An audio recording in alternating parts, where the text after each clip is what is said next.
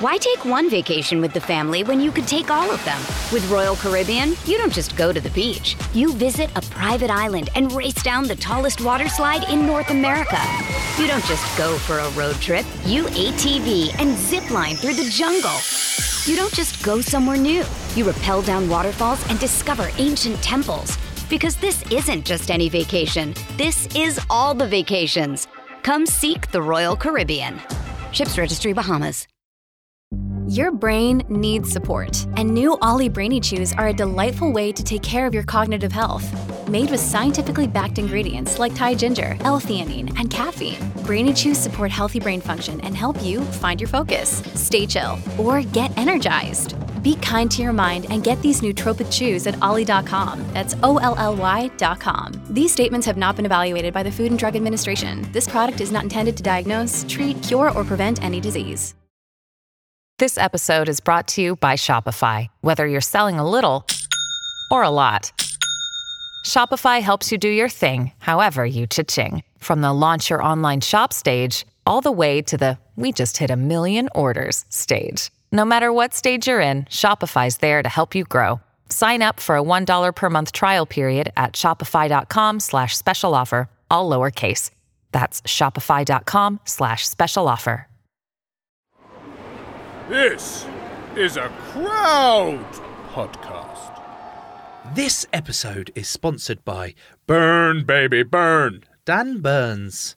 To be more like Dan, go to patreon.com forward slash Joe Marler Show and grow the show today. You're listening to The Marler Show. It isn't on the radio, it's a podcast, fool. You listen anywhere you go. The Joe Marler Show. Welcome to our show. I'm Joe, surname Marler. This is Tom, surname Fordyce. And we're here to take you on a journey of absolute nonsense. Tom, Yes, Joe. what is your favourite vegetable? My favourite. What to consume? Well, okay, yeah, to consume. Is this one of these tricks where I'm meant to say carrot? No, no trick, just genuine interest. I think it's time we got to know each other. Okay, I'm, I'm glad we're talking about these things. This will really show each other what we're like. I don't mind spinach. How about you, Joe? Spinach? What's wrong with spinach? That's not a vegetable. What is it then? It's a leaf. A leafy vegetable. No, mate, because you have to. I'm talking about like a one vegetable. You don't have one. one. You don't have. Oh, I'll have. I'll have a spinach. Do you? you don't have that. You have to have low. I'm talking about one vegetable that you can have. You what one? Just one. So I can't have broccoli. Yeah. You can't have a broccoli. Yes, you can. It's a whole thing. You can have that. I've got to eat an entire broccoli. Yes. What one are you picking? Are you picking? Well, I can't say cauliflower because I couldn't eat a whole cauliflower. Okay. Carrot's not enough. Okay. Fine. Keep going. so, what is your favourite vegetable to consume? Okay, my favourite vegetable to consume, which I can't have in leaf form, but also can't be so massive that I couldn't break a floret off and eat it. Yep. Carrot. Fucking hell! I knew you'd go with carrot. What about you? I've given this some thought Mm-hmm. actually, and it'd have to be a potato. A potato. Yeah, big jacket potato, Served with? Cheese, beans, and tuna, all three together. Coleslaw on the side, beetroot pickled, obviously, a little bit of salad garnish, but take it or leave it, and probably half a tub of butter.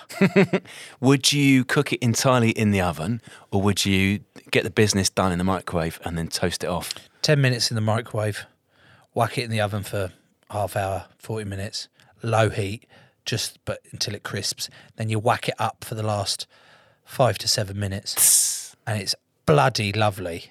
Oh, I want one now. Let me have one. We'll have one after today's show, Joe. One more question about your jacket potato. Do you chop it up so you've got equal parts fluffy middle and crispy skin? Or do you scoop out the fluffy middle, enjoy that separately, and then perhaps enjoy the skin with some butter and cheese by itself? Oh my God. Yeah. Scoop it out, Yeah. just have the skin and put what in it? Butter and. Whatever. Oh my God. You've never. I tell you what I'm going to do. I'm going to make a jacket potato, Mm-hmm. make it as fluffy as fuck, chop it in half, scoop it out, mash that up. Whilst I've been doing that, I've also been I've chopped up some trifle, Somewhat. some trifle, chorizo, Okay. and made it really crispy, like a little chunks. But and then I'm going to whip that in with the potato that I've just mashed, Fluffy stuff. with the fluffy stuff. Put a load of butter in it. Stuff it back in Oh! the, the skin. Then I'm going to put cheese on top. Put it under the grill. Wait for it to go a bit just before it burns. Wait for it to go crispy, and then I'm going to probably ejaculate um, whilst eating it because fucking how good does that sound? Obviously not if you're a vegetarian. Are we actually going to do an episode this week, Joe, or should we just go and get some massive potatoes? No, I think we've got time to squeeze in an episode, and then we can go out and gorge ourselves on those lovely fluffy things. Before we do that, Joe, it would be remiss of us not to mention the new official Joe Marler show, Socks. Yes, the socks. Lovely colour, beautiful purple, questionable face. Your face. Yeah. but they're available. Click on the link in the episode description, buy yourself a pair. We also then get to send another pair, not those exact ones, but some antibacterial, lovely ones, soft, warm, for the homeless, It's a double win, Joe. for someone who needs them. And also, if people would like to support the show in a non sock fashion, they can, of course, subscribe on Apple, Spotify, and Patreon. For just £1 a week, you can get bonus content, ad free episodes, and, Joe, what else will you be doing at exactly the same time? You will, of course, be helping us in our long walk to freedom of growing the show. Let's get a guest on. On Joe Marler's show. Our guest today is a personal trainer turned author and podcaster, and his name is James Smith. Hello, James. Thank you very much for having me. That's your real name. Real name? I've been Yes. following. I've been following you for quite some time, actually, James. I know quite a lot about you, but never have I had the opportunity to ask: Is James Smith your actual name? We can go deep if you want, really early. Yeah. Uh, So I was born with the name Kian, so I'm adopted from Ireland. So there you go. We have uh, gone deeper. Fuck me, dead. There was no inkling why I would ask James Smith. I just thought, oh, that's quite, you know, It's quite an interesting one. I was doing my homework on you, and you're born in 1990, so I'm a little bit older than you. excellent. I was curious. You're a very difficult person to try and guess how old you are. I was thinking, I was like, is Joe Marler older than me or younger than me? And I was like, oh fuck, I'm, I'm older than Joe Marler. So Fuck, I'm older than Joe Marler. That's bad, isn't it? if That's if you were born in '89, so I'm from the '80s, uh, it was very difficult to have a baby out of wedlock in Ireland. So I got shipped over into the UK and given up to my family that I'm with now. I'm going to take this even deeper. Have you contacted your birth parents? No, I don't think.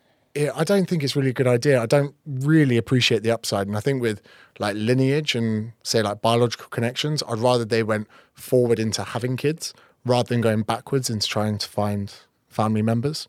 So that's the way I like it. I think it could open a door to a lot of complications, and I don't think it's ever as straightforward. And I mean, it must have been a very difficult decision for a very brave woman 33 years ago. And I think I'd rather just leave it there.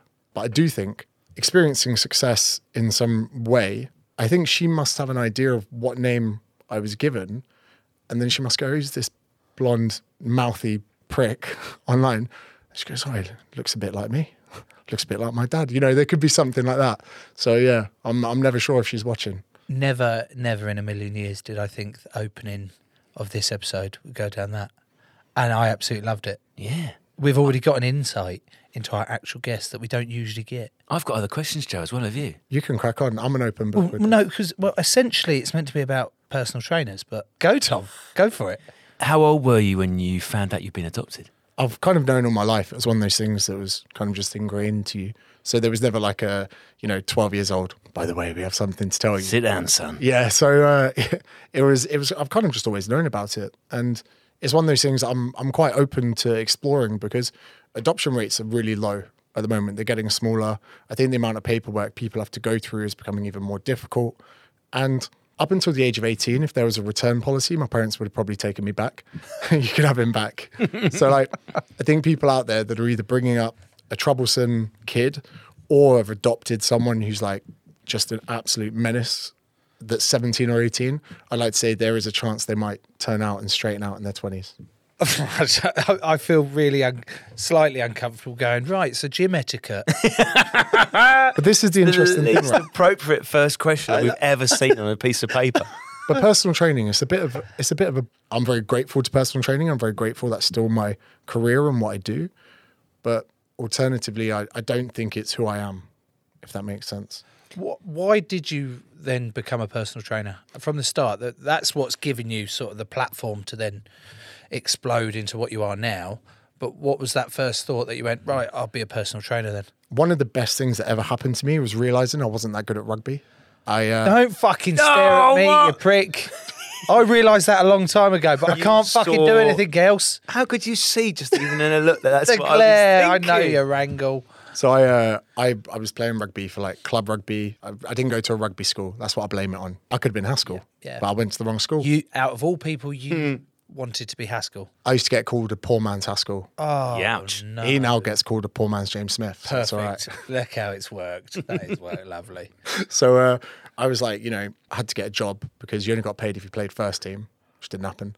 And I uh, took the first job that was door to door sales for npower. So I, I used to knock on doors selling gas and electric to people that had gas and electric. So I'd knock and you Gloucester as well. GL1 was my postcode.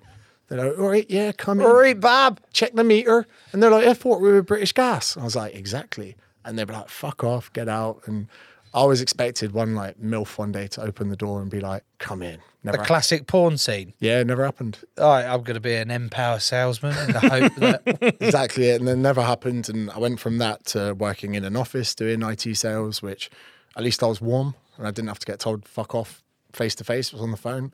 Then I went into recruitment and it got to a point where I was like, I'd rather do something I enjoy and earn less money. And I was very lucky to learn that early on. And I was like, look, if I become a PT and I charge £30 an hour and do two sessions a day, I can live off 60 quid a day and I can go to work at 11 and go home at 1. And I was like, suddenly there's a life where I can wear shorts and a t shirt, not have to spend time with people I don't want, not have to dress up and fucking be clean shaven for some bell end at work. I can do my own thing, get a good tax break, cash in hand, just free joking. gym membership. Yeah. So yeah, pretty much. And then uh, work around that. So that's how I got into it. And I really enjoyed it. I enjoyed working with people. I enjoyed the fact that for once there was an amount of effort I could put into something. And the more effort I put in, the more money was in my bank account. And people say you can do that in sales, but when it's your business, it's so much better. You know, one day I, I had a pretty bad come down from my Ibiza. And I was like, I'm not training anyone after 4 p.m. unless they're paying me £60 an hour. I was like, cool, messaged everyone. And everyone paid me £60 an hour. Ah, yeah. Long and short of it is you need to go to Ibiza more. Get if you want to be more successful, go to Ibiza so you can come down Yeah. hard off of it and then literally demand whatever the fuck you want after that. it was an interesting career. And then another year later, I realized how tired I was from. Have you ever know? Imagine this, right? You get a CV in front of you, and it goes, "Got a job for you? Yeah. You get to work in shorts. Yeah, cool. You get to run your own business. You go into the gym at six a.m. You leave at seven p.m. and you get four lunch breaks. People would be like, "No, I'm not doing that in a million years." But that's what being a PT is for your first three years. So you had to do that graft. Yeah, you go you go in, you do your six and your seven. Then you'd be lucky if you got an eight. Then people would go to work. Then your wealthy clients that worked from home would train at 10 and 11. Then it'd be lunchtime in the gym when no one wants to be there because it's busy. And then you'd have your five, your six, your sevens. And then I'd have to leave at seven to go rugby training. I would leave the house at 5.30 in the morning and get back about 10.15 at night. And did that for about four years. I wanted to get into personal training while still playing rugby. I wanted to get some qualifications like that, and I remember, and I bought, I paid for this course that I could do alongside online, alongside whilst playing, and it was about three and a half grand. So I paid three and a half grand for what? Well, I got a set of books, mm. yeah, and that's basically what I did. I paid three and a half grand for a set of books. And I didn't get any qualification, and it's timed out now. Like What? timed out years ago. You go in there and go, right, six weeks' time, I'm going to leave knowing everything. Six weeks' time, I knew nothing. Even the, the first year of PTing was where I learned stuff. So it, it's difficult where you say to people now that want to get into the industry, I'm like, yeah, pay the three and a half grand, do the course where you learn nothing, then go pretend you know what you're on about for a year. But don't you have to do that? If you want to start out as a PT, you have to have some form of qualification to present to the gym to be like, for them to go, oh, yeah, sure, you can work here and we'll take. How does that work? What's the split actually? Do you have to pay the gym commission or what? How does that work? So then I was looking at different gyms and I went to a gym in Bracknell where they were like, "You've got to pay us." I think it was three hundred and sixty pounds a month for the gym rent, and then you can run your own business in there. There was only one other personal trainer in the gym, and at first I was like, "Oh, it's a bit of money." The guy will give you a couple months for free, and as I walked into this gym, I was thinking, I went to the manager, I go, Have you got everyone's email addresses? And he says, Yeah. I go, Can you email them? And he goes, Yeah. And before GDPR, he gave me 2,000 email addresses. So I, because I worked in recruitment, I blind carbon copied an email so they couldn't see it was to different people. And instead of writing a sales email, I said, Hey guys, I'm a new personal trainer at the gym. If you see me around and you need me to answer any questions, don't be too afraid to ask out. Boom. I had like my first 16 clients before I'd even walked the floor. And all the other PTs like, how many, how'd you get so many clients? And while they were all going around trying to get people to take their headphones out, I just sent an email. Hang on. What do you mean take the headphones out? You know, when PTs want to talk to you and you got headphones, Yeah. they do this thing with a smile and they're like, and they mouth, they're like, take your headphone, take your headphone. Hey mate, so I've seen what you're doing there. Basically, I've got a couple tips. If you've got five minutes, In that situation as a punter, you feel slightly rude if you turn the PT down. If you say, No, mate, I'm fine, they look at you as if to say, I don't think so. Are you? Are you really? Do the consult on Tom Nice. if you can. Tom, you you've got to give Honest? what do you mean honest? Do an honest chat for me. Just be you. Okay. So, Shoot, uh, James. what can I what can I help you with? I'm fine, actually. I've got quite a well established. No, What? Don't fucking ruin it. You said be honest. Okay, pretend you're Okay. You've got a wedding you g- you need to go to and you're uh, you're my size. Okay. Um, yeah, it's- I'm glad you asked actually because I'm going to a wedding and I'm looking a bit breasty. fucking teed it up. Absolute It was. It, I'll, I'll make it easier. Like in in essence, I knew from sales how a sales conversation should go, and the best uh, example is a chiropractor. Right? They know you have a problem, or you wouldn't be there. Then when they come in, they go, "Oh, what's up?" And you know they've got a bad back, and they go, oh, "I'll tell you what, we're going to get an X-ray. It's only going to cost you fifty quid." So you get the X-ray. They come back, and then they show you what's wrong, and then they tell you how much it's going to cost and how often you have to come in. And then every time you're like, I'm in an RN, they go back to the x ray and go, These discs, though. The, how old are you? Oh, I'm 20. These look like 40 year old discs. If you don't get. So you used to X-ray everyone. No, no, I'm saying that's that's the sales process. So if you're a personal trainer, you you bring them in, you understand their pain points, whether it's not getting fucked by their husband, getting out of breath chasing their kids. Any of them relevant to you in your consult? My consult? husband hasn't fucked me for months. Okay. Let's So make- then- let's change that for him. You then present the solution, what you think you want to give them. Then you might give them like a reason to believe your solution. And then ultimately you present back to them their pain points with the solution, tell them how much it costs. And my reason to believe was always if you don't think my personal training is worth twice what I charge you, I'll refund you at any point in the first month. That was it. And here's here's something that's crazy, right? Most personal trainers are doing their job because of the way they look. They're not empathetic. They don't do their research. They don't remain up to date on relevant topics. A lot of them are just people that put minimal effort into looking good topless. Not all of them, but a lot of them. Let's say, uh, I bet through your career, people have said to you, you're big and broad because you play rugby. But Yeah. the truth is, you play rugby because you're big and broad. Uh, I, have had some question marks. I haven't. I've, I've always been fat. let's let's reframe this. You're at primary school when you first started playing rugby. Yeah. Uh, Thirty kids go out and they all run at each other. Yeah. Now the big broad guys with high levels of aggression, a little bit of agility, you bump someone in your first session, you go, you go, I like this. Guilty. I mean, I dropped the ball, but I bumped him anyway because I went, fat the ball, you're getting bumped. Bosh. The smaller guys, they get bumped and go, this isn't for me. Yeah. So you don't always pick your sport, your sport can pick you. Yeah. Now, if we take that into the realms of personal training, there are a lot of people who are obsessed about the way they look. And their friends go, oh my God, you've, you've had a six pack all year round. You should become a personal trainer. So rather than it being a job about being empathetic and caring about your clients, we now go into a gym. And if you look at the PT board in a gym, why the fuck have 80% of them got their tops off? You know, how and what am I supposed to do a, a test on how good you are as a person by looking at how low your reserves of energy are? You can imagine if you needed, like, you know, um, you go to a mechanics or something and you go, oh, mate, can you take your top off so I can gauge how good you are at being a mechanic? I know the crossovers aren't quite there, but it's an interesting profession. And a lot of people wonder why they, I think 80% of PTs don't see their second year. And it's because many of them get into the profession for the wrong reasons. Joe, what would you say your favourite body part is? I really like my eyes. Okay. I was thinking more of a gym based one. A gym based thing. I like my traps because they're really easy to do. you just hold something and then Shrug. just go, "Hey." You- But the facials that come with a shrug, when you get to that like intense burn at the end, you're like, oh, well, why, why is my mouth doing like that? You get bad facials. James, the, what you've touched on there about PTs ending in their se- or not making their second year because they get into it the wrong reasons has completely flipped the stereotype I had on PTs that PTs are just in there because they're shredded, they want a free gym membership, and they want to look at fit women And imagine or you get- men you in can, the gym. You can train three times a day, eat plain chicken and broccoli out of Tupperware without anyone blinking an eyelid. Nice touch. Mirrors everywhere. You're in the perfect place to be a narcissist. So there is that element. People think that people you're going to go into a gym and people are just going to turn up and go, "Let me give you money to train me." It's not the way it is, and I always correlate marketing to getting laid. So ultimately, if you go, if you've got a single mate that needs to get laid, he needs to go into a club, he needs to put himself in the right environment. He probably needs to talk to 20 women to get five numbers to arrange three dates to have sex once. Although you say that, I've got mates who could speak to 50 women and they wouldn't get that. Also, mates who talk to one woman, and do you know what I mean?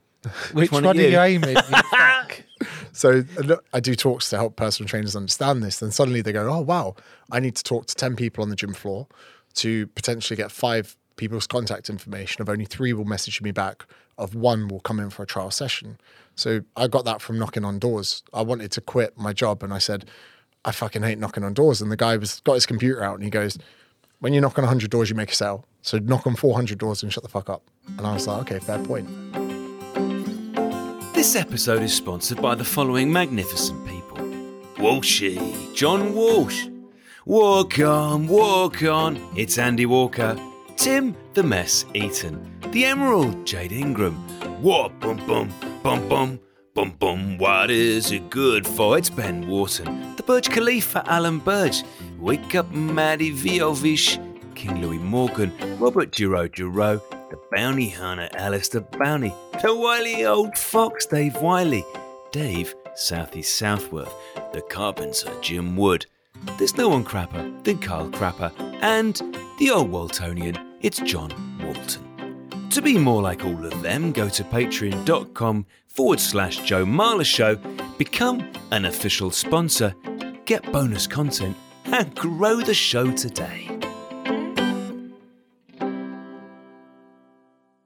Why take one vacation with the family when you could take all of them? With Royal Caribbean, you don't just go to the beach. You visit a private island and race down the tallest water slide in North America. You don't just go for a road trip. You ATV and zip line through the jungle. You don't just go somewhere new. You rappel down waterfalls and discover ancient temples. Because this isn't just any vacation. This is all the vacations. Come seek the Royal Caribbean. Ships Registry Bahamas.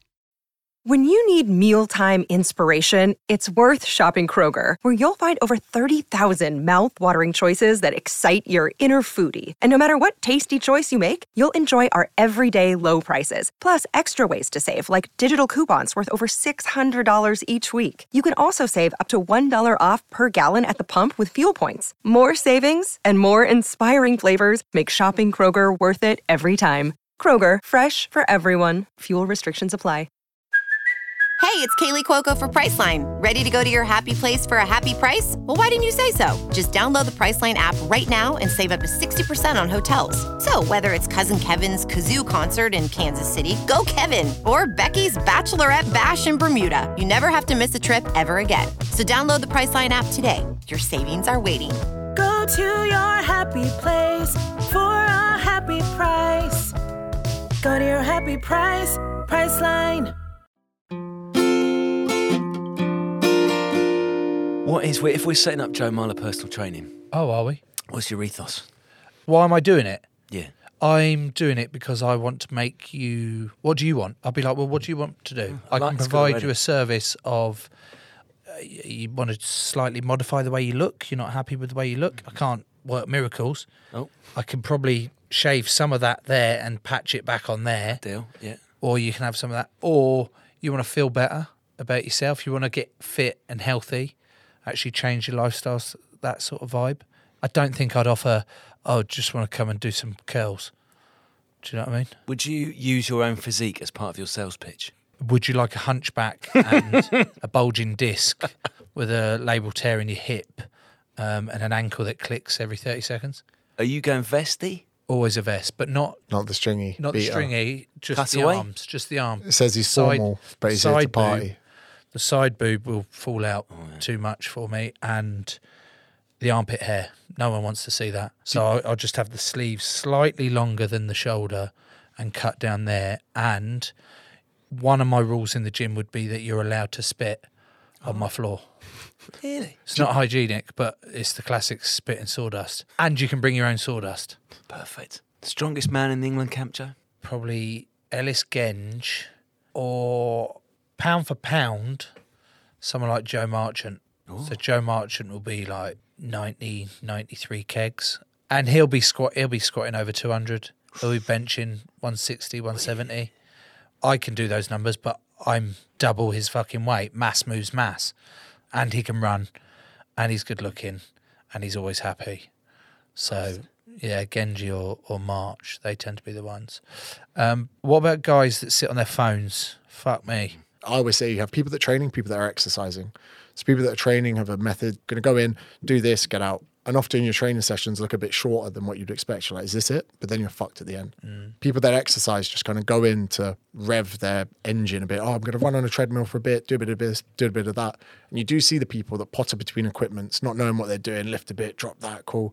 When you have to do an induction to get in the gym, how the fuck has someone cleared them to say, yeah, you know what you're doing, when you clearly fucking walk around the gym not knowing what you're doing? 100%. And But then my first year of a PT, I didn't really know what I was doing. Ah, right. So I would I would put my hand up and say I'm guilty on that front. So I think that if people want to chill on their phone or be on Twitter or whatever, but get the fuck off the machine. Right? You do your shoulder press, nice one, bro. Now move out the way, especially if you've got headphones on. If you lock eye contact with someone, you can use that in between to communicate. I've got three minutes rest. Do what you like. Wipe it down, you dirty fuck. The gym's a weird place. People don't talk to each other anymore. The only conversation that happens is if you want someone to move on, you ask them how many sets they've got left, and it's always one. You got much left on that? Just one, mate, and they're off. You know, like even looking at people in the gym now isn't like allowed or anything or communicating. So, yeah, people on phones can be annoying only if they're hogging.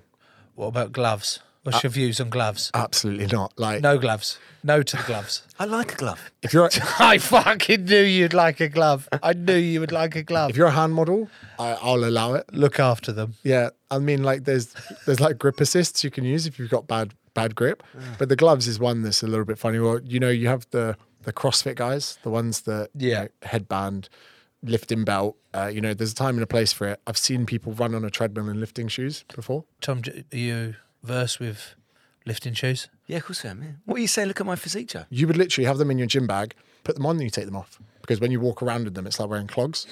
but I've seen people out and about wearing them with jeans. So they've obviously seen them in the shop and gone, oh, look at these trendy Adidas trainers. They've even got a Velcro strap across them to stop your foot from moving. I have walked down Kingston High Street Have with a pair of jeans and some silver Adidas lifters Sweet. Because I forgot my trainers. I had to get the bus home, and I was like, "Oh fuck me, dead." People are going to look. At me You're not joking. I'm not joking, mate. It's ridiculous. They were horrible. What about curling in the squat rack? What is this? Why why can't you curl in the squat rack? It's frowned upon, isn't it? A bit like wanking on a plane. Not allowed to wank on a plane. And in the hangover of the film where he goes, uh, wanking on a plane, it's frowned upon. And he goes, thanks a lot, Bin Laden. Some of the videos out there, mate, of like gym fuck ups, oh. gym fuckery. Actually, I think it is on Instagram or something. Like that. It is unbelievable, and it still makes me wince when someone loads up a leg press machine oh. and full. They're fucking loaded up super heavy, and they're fully extended. Oh, I can't even fucking say. It. They fully extend, and their knees go the other way than they should. Oh. Oh, not even seen it. Really, I like, I It's- like that one. those it's are- hideous. And I think that people need to really respect lifting heavy, but let's look at other things apart from adding weight. And I get shit whenever I, I comment on this online. I'm like, hey, people go, what do you know? You're fucking small. And I'm like, cheers, guys. I'm, I'm out here like trying to maybe save you an injury or maybe mix up your periodization to benefit you. And uh, I took steroids when I was younger. I took anabolic steroids when I was like 24. Why? I wanted to be accepted as a personal trainer. And I was like, these guys are all jacked and swole. And I was like, they're either incredibly smart or on steroids. I'm, I'm neither of those things right now. So let's do one of the two and see how we go. I remember there was a, a mate of mine, I won't name him, he was a scrum half And he was quite a small, slim scrum half. And he put on about, shit you not, 40, 50 kilograms in the space of a year or two, to the point he was just almost like a chode of muscle. And so I messaged him. I go, I want to get some steroids. He goes, cool. And I'm very grateful that he he could have sold me two vials of testosterone, which would have been cheaper than a tub of protein. But instead, he goes, look, this is how much it costs for the testosterone, but you're going to need post cycle therapy. We're going to need to give you breast cancer drugs, uh, so tamoxifen, Nolvadex, Clomid, uh, something called Pregnyl, which is what they give to boys when their balls don't drop. So you're going to have to inject that when you finish to get your axis of communication between your brain and your testicles. None of this put you off. No. Not at the time, because I was desperate. I I I was genuinely in my 20s desperate to fit in and be successful. And then uh, one of the other drugs they give you is called Arimidex. And Arimidex is something that when you're on cycle, your nipples can become very sensitive. And what's happening is something called aromatization. Your body's converting excess testosterone into estrogen. And this is where guys get gyno and they get Bit titty. Bit But- titty. yeah, oh, if your nipples get sensitive, you need to take this, but it will reduce your estrogen, which will inhibit your gains. And like, it's a pretty complex world that you're out there. Uh, if you take oral steroids, your body has to break them down. It could be quite toxic. So you get your needle pack, you get your alcohol swabs, your syringes. You need to draw testosterone with a different needle to the one you inject with. There was one time that I didn't have the blue. You draw with the green, you inject with the blue. Uh, so I had to inject with the green. I fucking killed. You gotta aim for the upper outer quadrant of your glute, which is the least vascular part in your body, because if you hit a vein, then you're in a lot of problems. So you, you put it in, you have to draw back on the syringe to make sure blood doesn't go in, because if blood goes in, you're in a blood vessel. I'm at my mum and dad's house in my bedroom. Like I've not got great mobility in my back, and I'm trying to reach the outer quadrant of my glute. And I was injecting uh, testosterone into my ass, but my strength increases were phenomenal. They were almost scary to the point that I'm looking at 30 kilograms on a deadlift more than I lifted the week before, and I'm hitting it. And then I'd go to my rugby club, and all the boys were like, "You're on steroids." I'm, we're talking five weeks in. I'm like, "How do you know?" They're like, "You look different. You you are different in five weeks." I thought that steroids might benefit my rugby career, but then I was just five kilograms heavier and just out of breath going everywhere. My shoulders were fucking killing me from the amount of my volume had gone up so much that I made one tackle and I was like, "Oh, my fucking shoulders gone." Although you feel amazing when you're on testosterone so many things uh, boost people's testosterone, getting more sleep, getting more sunlight, reducing stress. Like I have a, a theory in my mind that a lot of people in England, when they go on holiday, they get a lot more sunlight, they get a lot less stress, and they get a lot more horny. And it's probably the vitamin D from the sun and all of these things. Not if you go on holiday to Wales like I do. yeah. Yeah, why None of why that does happens. Murph always insist when you go to Wales? Scotland. We're going North to of Scotland. Wales or Scotland. Anywhere that there's no sun, I'm afraid, Tom. you are to come nowhere near me. Sorry. So then you've got the, this is a big thing. Young people at the moment they they take steroids, and then you get to your twelve weekend, and your testicles atrophy because they're no longer having to produce testosterone. So when you get to the end of your cycle, So that's not bollocks. That, uh, that's It not, is bollocks. your testicles shrink. That's not. That's not a lie. That they, they- do actually shrink. to the mine were like grapes at one point, and Fucking hell. when I was having sex, I was losing them inside me. So I'd have to then What? pop them back. out. they, they, No, were, honestly, honestly, I have. they, I do have. they were they were so small they'd go up inside. So you'd be like, oh, and you'd be you'd be worried. So you'd have to pop them out. And uh, so you're going through this, but at 12 weeks you have to stop because if you go too long, they could atrophy to the point they don't bounce back. That's why people cycle for like 12 weeks. Okay. So then you can take something during your cycle to keep them going, as some people do, but there's other complications that are going to come with it. And by the way, this is not advice by, for people. This is my own personal uh, experience. But then I'd come off and I would lose size, I'd lose strength, I'd lose muscle, and I'd experience low mood for two weeks. And it's because my testosterone is through the floor trying to come back. You always say to yourself, I'm not going to do it again. But then four weeks later, the pumps don't feel like they used to. Your progression isn't what it used to. People would be like, "Oh, are you like you okay? Because you've lost size. You know, have you been ill? oh, cheers, mate. yeah, good. Thanks. How are you? Then all it took was a little text to your mate again, going, "Oh, I'm, going to go back on in a few weeks." So there's a lot of people that are caught up in these cycles now, and the bad thing is, you don't see your mate in six months, and you see him, your mate, you look amazing. Like you don't know that there's actually a drug abuse issue going on with steroids, and it can be in a lot of cases the better of two evils. If you look at this the spectrum of testosterone replacement therapy for older men, that's a different discussion. Where if you're like 35, 40, low mood, low libido, you could go to a doctor and get a sensible dose that you could take for the rest of your life. Can I? Sorry, could they? Sorry, is this, this is fucking making- made for you? making a mate. few notes. This is made for you. But this abuse that happens younger with much higher doses, not to mention body image issues, self esteem, all of these things. And a lot of steroid abuse, I believe, can really translate into mental health issues for people. I've, I've seen it firsthand. And for me, I was very lucky where, whilst I was out of cycle, I knew it wasn't healthy for me to be doing it. A friend of mine was like, You should come try CrossFit. And I'd been ripping the shit out of CrossFitters. I was like, Oh, yeah, you know, yeah, burpee this, bruv. Like, yeah. And I went and I loved it. Doing something in a different environment where if I turned up fatter, thinner, muscular, no one said anything. It was just about all going together and training together. Then after that, I found Brazilian Jiu Jitsu where it doesn't give a fuck if I've gained a bit of weight, lost a bit of weight, if I'm pale or if I'm stressed or if I've just come back from a lad's holiday. You're not in the mirror thinking, oh, I'm a piece of shit like people do with aesthetics goals.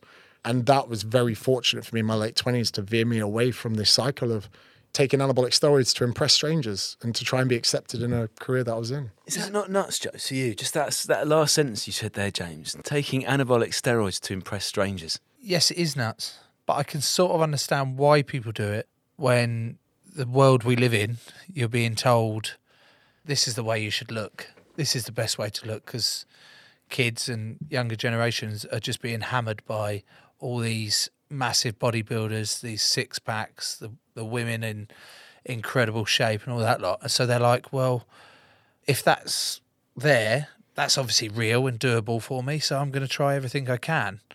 But usually they, they want an easier option or the, the quickest option to do it. It can also be a bit more subtle, like even Thor in the latest film. You've seen Chris Hemsworth in that I've seen the the um, trailer, trailer for it. Yeah, and he looks fucking great. yeah. For me, actually, I'm so grateful that for so much of my young years, probably up until the point of taking steroids, I played rugby where it was acceptable to carry a bit of timber. If you hit your rucks, jump well in the line out, and you know you're good on the piss, then it's not a problem. If you're a teenager now on TikTok who doesn't play rugby, I think average screen time is five and a half hours a day. But when we look at Gen Z and people younger than us, it's up to eight, nine hours a day that they're on their phones, which is harder for older generations to appreciate. You're exposed to those people for that amount of time, and good physiques spread better than bad ones. So the algorithms, especially on like TikTok, Instagram, all of this, are only going to pick up and regurgitate people with these elite physiques, and it's really going to influence people's understanding of what's going on in the world. It is a problem. There's not enough discussions for this. I'm very happy to sit here and go, yeah, I took anabolic steroids. Yeah, it was great when I was on it, but I'm very glad I got off that train of potentially feeling good about myself, feeling shit. And it happens again with people that compete. They spend 12 weeks restricting all happiness from their life food, calories, fasted cardio to then get an elite condition, get loads of pictures made, cover themselves in fake tans to get appreciations from a stranger and hopefully a fucking medal.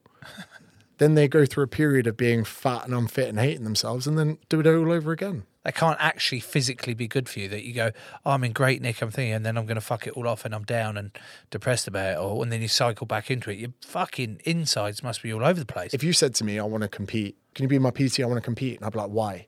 And they'd be like, oh, you know, and they didn't actually have a strong enough set of values to tell me why they wanted to compete. They just wanted to be accepted and they just wanted to love their reflection. And when you say to them, okay, cool, you're going to have that for a week, then what? You know, it's crazy.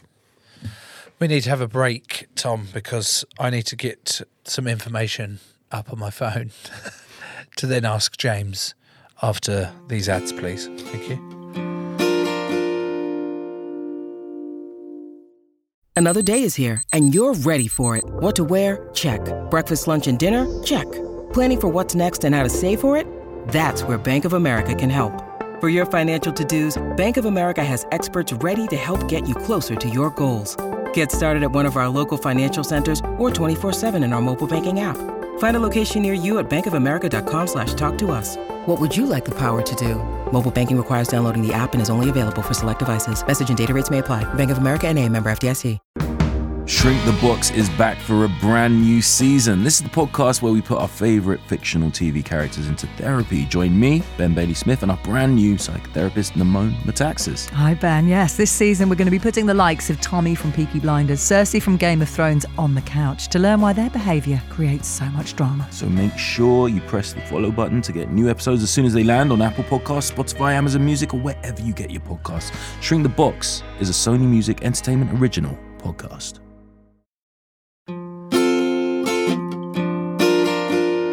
Those were the adverts. Um, we have wiped down all the equipment we've been using in that period.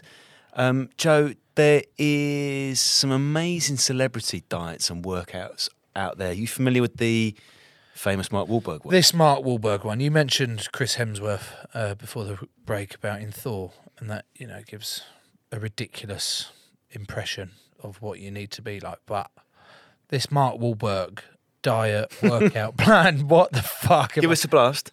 This cannot be right. Two thirty a.m. wake up. Two forty-five prayer time. Three fifteen breakfast. Breakfast at three fifteen.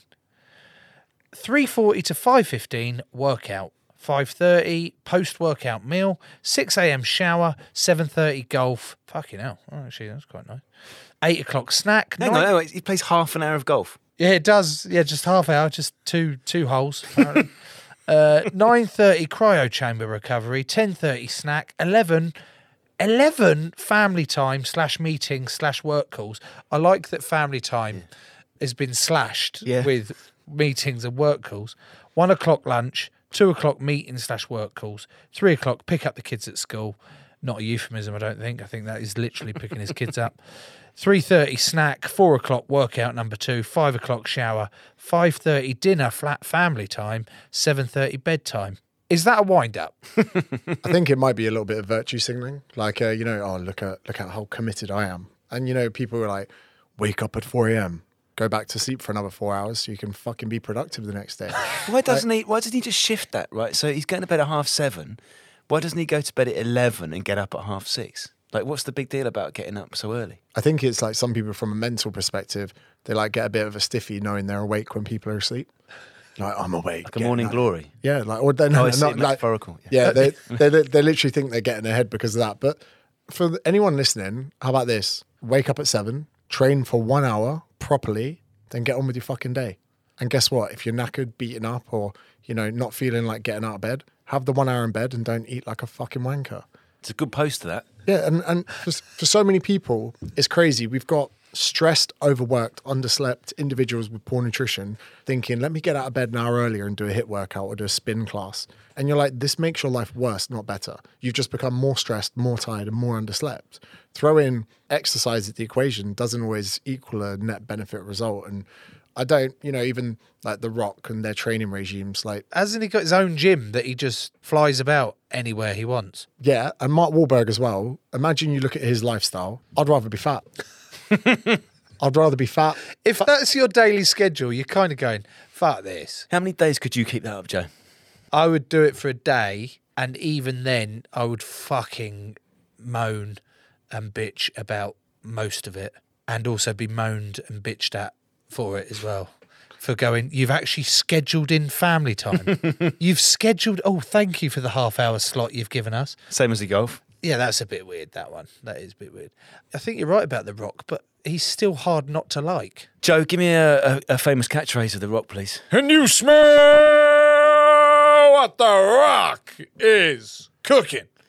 Apparently, Joe, this is exactly what The Rock has got cooking on his cheat days. Cheat days. On his cheat days. Why the yeah. fuck's it called a cheat day? He's eating what he wants to eat. Oh. On his cheat day. Go on then. Um, this was one of them. The double double cheeseburger. The quad cheeseburger. The quad cheeseburger. It's a couple of bacon cheeseburgers with a generous pouring, I'm reading here, of tequila. Here's another one bolognese and bagels. Bolognese and bagels. So he's got pasta shells smothered, quote this from his Instagram pasta shells smothered in a delicious vodka bolognese with fresh shaved parmesan, uh, bagels with garlic butter, and finally, brioche French toast with whipped cream and coconut at midnight. James's face says, I think I know where uh, James is going to go with this. Uh, first of all, James, how do you feel about it being called a cheat day? I did it for a long time. I was I was the guy I hate. The person that I talk shit about was me a few years ago for most things. Stringy beater, steroids, not being honest to my clients, you know, selling the dream under the guise of, you know, breaking the rules. So I'm, I'm guilty of a lot of these and I cheat meals are one of them. I was like, it's just restrict and binge. You know, it's not so sexy when you call it, hey, let's let's fucking hate our life for six days, but one day you get to be a gluttonous fuck and then hate yourself for it. And you can cry into a bowl of cereal at one in the morning and then do six days of starving and being hungry in bed. That's a negative for me, Joe. I would say so. So you're saying crash diets are pretty bad then? Yeah, and it- like calling it that doesn't benefit the situation. You know, you're not getting a reduction in calories because you called it a cheat meal. You know, you're not benefiting the equation at all. Like for every single thing you've said in this section, I'd just say, what about just be fucking normal?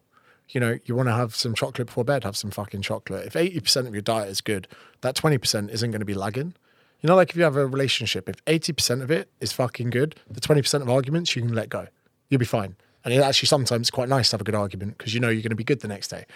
This whole, hey, let's be fake to each other for a week and then go balls out hating each other one day a week. The way this just doesn't really work for people. And there's this weird phenomenon when people just relax a bit and they just treat their day as normal and they know that if a bit of chocolate comes in or it's someone's birthday and a bit of cake comes out and they can just say, I'm going to eat that, but not be an idiot, it benefits the whole equation because the more we manifest, there's the psychological thing of don't think of a purple elephant and all you can think about is a purple elephant. So then with people, I think that they should just be normal. Something comes across the desk, have a bit, don't be an idiot you have cravings for chocolate in the evening, don't be a weirdo and don't eat it and fucking have a carrot thinking of chocolate. Just have a bit, but don't have too much. If you do indulge, either go back to business the next day or maybe get up a bit earlier, get off the tube a couple stops earlier, walk a bit further, don't stand still on an escalator and take the fucking stairs. That to me, when people go, Oh, what do you think about cheat meals? Is that good for me? I think there are so many other health seeking behaviors people can have that don't revolve around having restrict food. What's the worst diet fad that you think out of all of them are like, who the fuck has come up with this and said, this is what we should eat? There are so many, and I'll give a one minute little media training clip that helps people understand. On the left, we have people, yourself, myself, anyone we know, family members. And on the right, we have, let's say, a calorie deficit, which is how all fat loss occurs. There's no one that's lost fat in history without creating an energy deficit. In the middle, we have the gatekeepers of this information that are all the fads, all the diets. Probably the one that pisses me off the most is like water fasting or juice diets. People go, but James, I lost seven pounds. I don't see a problem. I'm like, you didn't fucking eat for seven days. Like, are you fucking Gosh, you fucking nuts, mate. yeah. I know that they've changed a little bit, like slimming clubs. Like you might not have had time to have a banging shit after dropping the kids off at school. Two euphemisms there. Physically dropping the kids off, didn't have a banging shit. Go to Slimming World, and some fucking knob called Sally's like, "Oh, Sandra, Come on, Sally.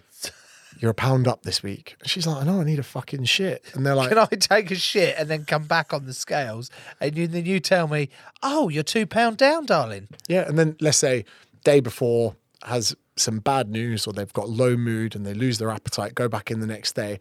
Oh, Sally, you've lost two pounds. Fucking X. Everyone, give her a round of applause. Give her a round of applause. Her anxiety's so bad she hasn't eaten in a day. Well done. You know, how can we be quantifying people's success off changes in weight, which can fluctuate so much? So those things are the things that kill me the most. And people go, you know, James, uh, I'm thinking of doing a seven day water fast. I'm like, don't call it a fucking water fast. You're saying to me you don't want to eat for seven days. You would drink water so you don't die. Yeah. Do I think it's a good idea? No. Any diets that I've tried, I've failed miserably at, mainly for those points, because why would you completely cut something out when you enjoy it? Why don't you just kind of learn to not just eat that all on its own Solely. all the time, like the ten bags of quavers that I've having that I've had in bed. You want to get bigger bags so you can, you know, I've only had two share packs. But you know, uh, Michael Mosley, he's got this 800 calorie revolutionary diet. Sold millions of copies on an 800 calorie diet. And it's like someone in the UK government just coming out and going, don't spend more than 800 pound this month and you'll be fine. And you're going, okay, is that for everyone? Yes. Everyone in the United Kingdom. Oh, we got cost of living crisis. No, no, we've had the advice, don't spend more than 800 pound. You know, it will work for some people because they will stick to it for long enough that they will like, you know, be brainwashed into the cult. They're- Fucking hell, eight hundred calories. now the the issue with this is, You're only allowed eight hundred calories a day. and he reckons it's a magic number.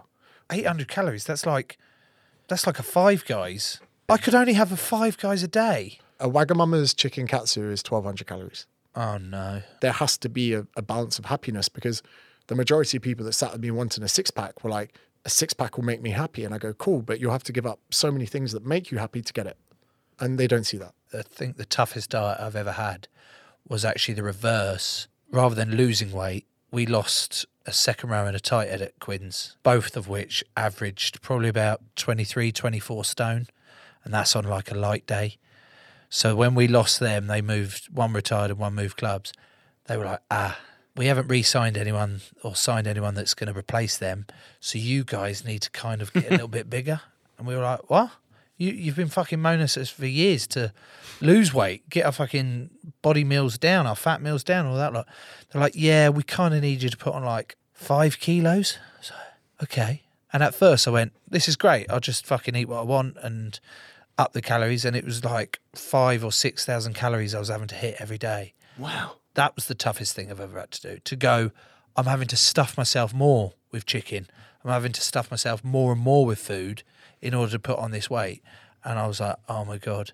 Got up to 127, 128, couldn't fucking move. I was like, well, what's the point in that? They were like, well, at least you're heavier now. I can't move. They were like, yeah, okay. And after a couple of months, they were like, we think you should lose some weight now because you're not moving particularly well. I fucking said this to you uh, earlier, you twat. Um, BMI, is that something to listen to? I had a letter come home about my six year old daughter saying that her weight to height ratio was above the norm. And here's some recommendations of websites for diet and websites for uh, exercise, for clubs for exercise. And when I opened it, first of all, I was like, oh God, fucking hell. How am I going to show my wife this? Like she's going to lose her nut that someone's calling a six year old overweight. So she said, What's that? I said, Nothing, nothing's fine. So then I did show her. She went, What the fucking fuck is that? What is, there is nothing wrong with Maggie. She's just a little bit bigger than, it's not like she's thingy. But it was because the scale of her height and her weight wasn't the norm on the BMI scale. Is that actually legit? It's an interesting one because a lot of people straight away go, no, this is bullshit. It doesn't have any relevance. But actually, the the main counter argument is using the England rugby team, where every single member of the England rugby team is obese or clinically obese. Where in hindsight, you go, actually, they're, they're athletes that represent their country at the highest level. Who the fuck are you calling them clinically obese? But the majority of the nation are not England rugby players. So it can be across general populations a good predictor. It's almost like the PG way of saying to someone, their intention probably isn't to say to your daughter that she's overweight. It's probably to maybe five or 10 people in the class who are overweight that got the same letter. To those parents, your, your kid is overweight. Their type 2 diabetes didn't used to be an issue with kids. It used to be called adult onset diabetes, but because the amount of teenagers getting it, they had to ch- change the name there are a lot of concerns. There is a lot of pressure on people. And when they're looking at pamphlets, you know, that is their way of saying to people, the good news is you can open that at home and go, fuck off. Her dad's an England rugby player. So that's my counter argument to the BMI. But to some people out there, and again, I'm not saying that, you know, are your kid's fat, help them out. There are socio-economic issues. There are family issues. There are people working night shifts, working hard to keep the lights on, let alone trying to manage the dietary interventions of their kids who are getting fed shit at schools and you know, 50p might go further at the tuck shop than it would in getting some proper food. So there, there's a whole myriad of issues there. But unfortunately, BMI is a good predictor for normal people. And it's a tool that doctors can use, which again is another tricky one where you got five, 10 minutes with someone in a surgery before they're in and out. They can go, oh, well, you know, for this height, this weight, you are, you know, rather than going, oh, fucking look at the size of you. Oh, you're the size of a fucking house. Oh, don't sit on that. That'll break. You know, there is, is their way of going, okay, we'll reduce that on the BMI. And instead of making it just about weight or just about circumferences, I think it is a way they're trying to be gentle with people. And for some people, they do need that gentle approach, but for other people, they don't. And I mean, some people ask me why I'm a bit of an arsehole. And you're like, really?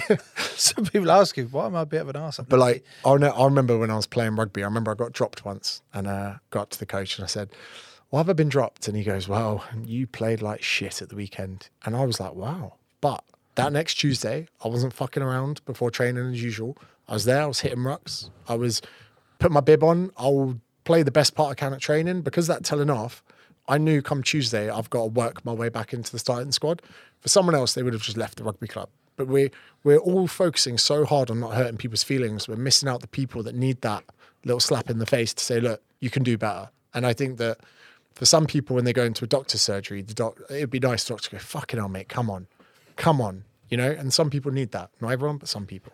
So what I've taken from that is I'm going to go home tonight. I'm going to get that letter out of the bin. Um, I'm going to sit Maggie down and say, Maggie, she'll go, yes, daddy. And I go, you're fat. you're fat as fuck. Your BMI through the fucking roof. And I'm sorry to tell you this, it's mainly my fault because you've got my genes, clearly. She's got a great back on her. She has Amazing back. I suppose the BMI means that they don't have to go, Maggie, come here. We're going to be doing your fat calipers. You know, it is.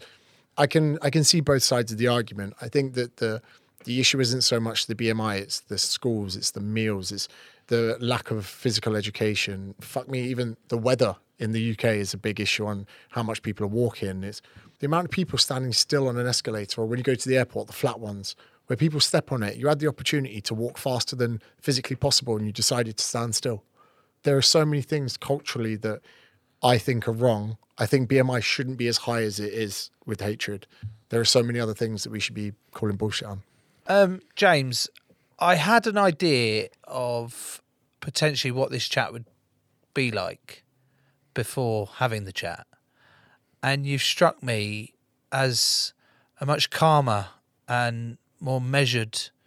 Is that something you recognise now rather than originally when you first made it big on Instagram and fuck this, fuck that, you know, getting that little snippet out there because you needed to get the attention? Is that something you recognise now that you've you've purposely done or you've you've changed your experiences life have, have changed you? Yeah, I think that emerging is the hardest bit, building the momentum. And it was always like a trying to claw my way out. And I did have to be brash, facetious, controversial, and kind of now like a snowball going down a hill. Now I feel like I've generated enough momentum to move. Like now I do need to probably be myself more, a bit more calculated. Also, I, I do feel sometimes quite bad putting other people down to, to raise myself up. So there is definitely that. I think that I'm maturing as a person as well. I've probably got to start thinking about my future a bit more. And I suppose now I, I, a more important part is what kind of message I'm leaving and the example I'm setting. Like I never really appreciated that before, but now I'm appreciating that it's not just a number. There are real people that can really benefit from what I'm doing, and maybe you know I do have to be more calculated, measured, and in some respects more sensible, but not too much. I think it's great. I mean, I've followed you for a while and I enjoyed you from the start. But meeting you in person today, hearing how you speak, hearing the ideas you've got, and I just really enjoyed talking to you. And if you want to listen to more of James, then he's got his own podcast, James Smith Podcast, originally named as well as ours. Cheers, cheers, James. Thanks, mate. Cheers. Thanks for having me. He was great. Loved speaking to him. I loved actually meeting him in person. Followed him on social media for a while, but then to to meet him in person was far outweighed what I thought it was going to be. This will sound like a cuss joke, it's not meant to be. He was less buff than I expected, and I mean that's a good thing because he was clearly well toned, but he didn't look ludicrous. He looked to me like someone who enjoys working out, but hasn't let it fuck up his life. What do you want me to say to that? Well, you can either agree or disagree. Great observation, Tom. Bang on. Spot on there, Tom. Here's your plug moment. What are we plugging? Joe, we're going to plug a podcast which I know you are very, very fond of, and that is The Secret History of Flight 149. Now, this is the story of ordinary passengers on a trip from London to Malaysia who were taken hostage by Saddam Hussein when they stopped to refuel in Kuwait during the first Gulf War. Joe, is it fair to say it's an incredible story of undercover operations, cover ups, human shields, and a 30 year fight for the truth? Well, that's a far longer description than I would have given. So mine is it's brilliant. I was gripped from episode one all the way to episode 10. It was great. Highly recommend that one. Just search for The Secret History of Flight 149 in all your usual podcast places. Who's on our next episode? Joe, it is an expert in artificial intelligence. Will Smith. It's not Will Smith. Can you do a robot voice, by the way? I. You can do one word. Artificial. It's Nelson, it's not a robot. Artificial intelligence coming to your ears. it's weak. Fuck my life. Crowd Network, a place where you belong. Why does it go to Nelson? Sports Social Podcast Network.